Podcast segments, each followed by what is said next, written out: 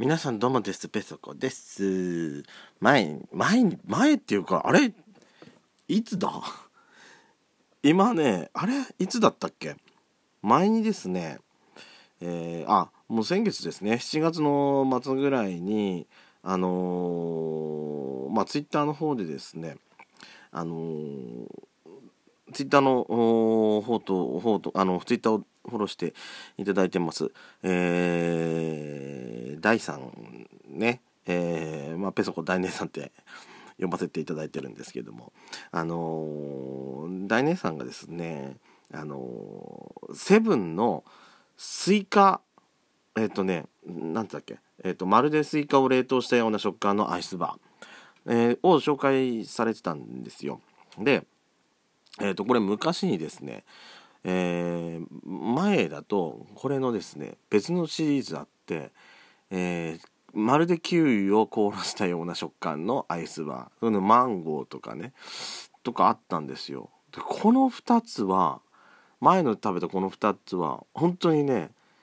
なんつったらいいのかな、食感がねねっとり、マンゴーなんか本当ねっとりしててもうその名に恥じないような食感だったんで、これすごいなと思って食べてたんですよ。でそれの、スイカが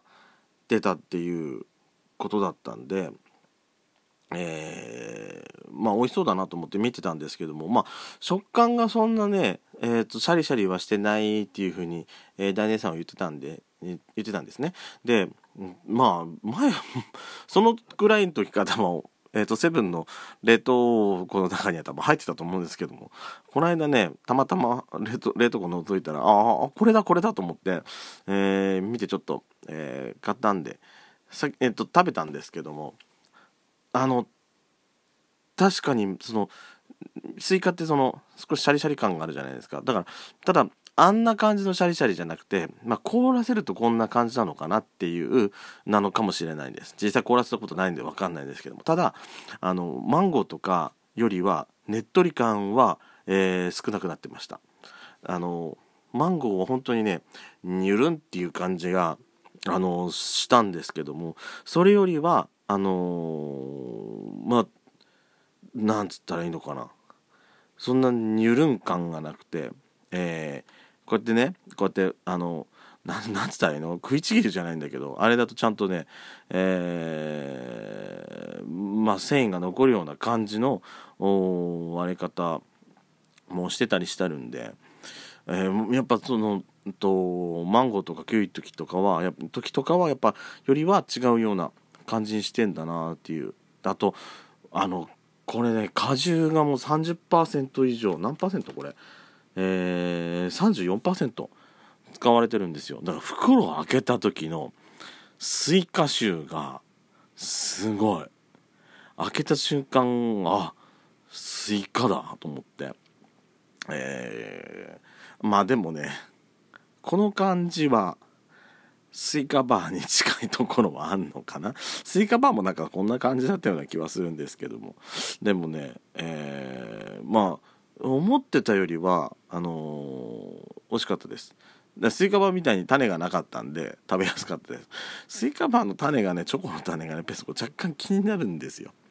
だからあれがなかったんでよかったと思います。そんな感じで夏ですからね、アイスとか皆さんいっぱい食べてるかと思います。食べ過ぎは良くないとは思うんですけど、こう暑いとねやっぱその体の中からちょっと冷たくして、量をね取るしかやっぱないのかなとは思いますけれどもね。ペソドコスタートしたいと思います。ペソドコ、ペソコのそこそこどうでもいいこと、ドスコイラジオも聞いてみない？物は試しって言うでしょ。ヤシコと2人で待ってるからね。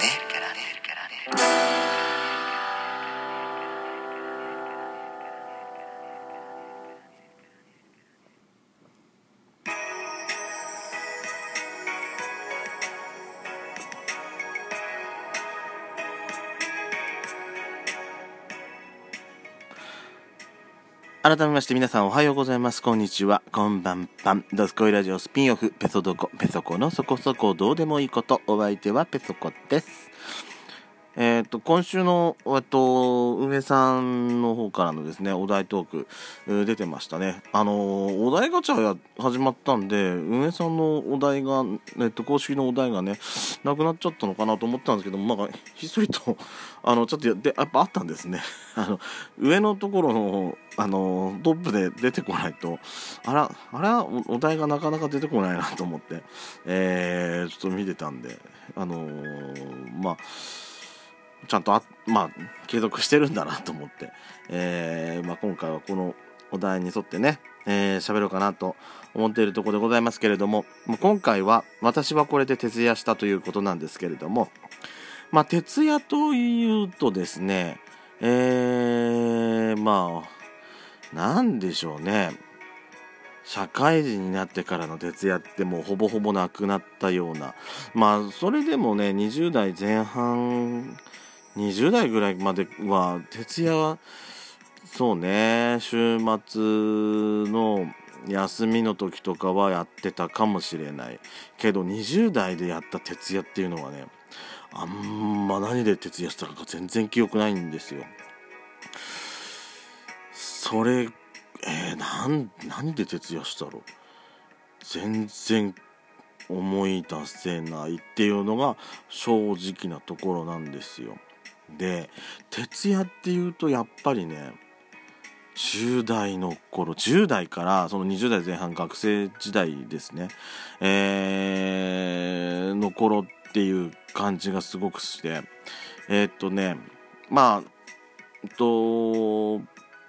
ペソコですね小学校までは親じゃないんですけどもうちのねばあちゃんと同じとこで寝てたんで徹夜はねほぼほぼしたことがなかったと思います。小学校の時は徹夜っていうかその深夜テレビとか見るっていう感覚もなかったんで、日付変わる前にはねもう寝てたっていうような感じだったと思うんですよ。で中学生になってからですね自分の部屋をもらって、自分の部屋で、一人で寝るようになってからは、若干徹夜するようなことが少しずつ増えてきたのかなと思います。あとはねラジオを買ってもらってからかな、深夜中学時代は深夜ラジオで徹夜してました。何を聞いてたか、FM 中心だと思うんですけれども AM はね昔はね24時間 AM やってたのかな、ちょっとそこの記憶も定かじゃないんですけども AM を聞いてたとしたら私ね昔あれだったんですよ東京の周波数に無理っくり合わせて雑音を聞きながら AM の深夜放送オールナイトニッポンをね昔こっちの方でやってなかったんですよ。一部二部とかっていうのがしてなかったんで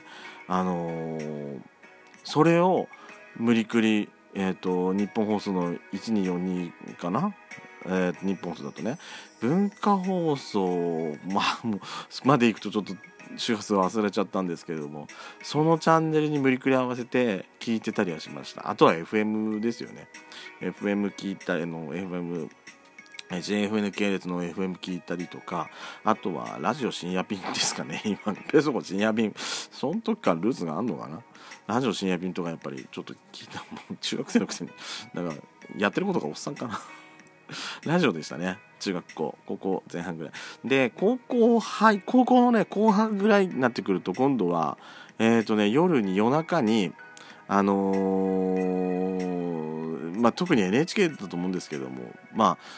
夜中のテレビは深夜テレビは見てましたけどそれこそね週末とかは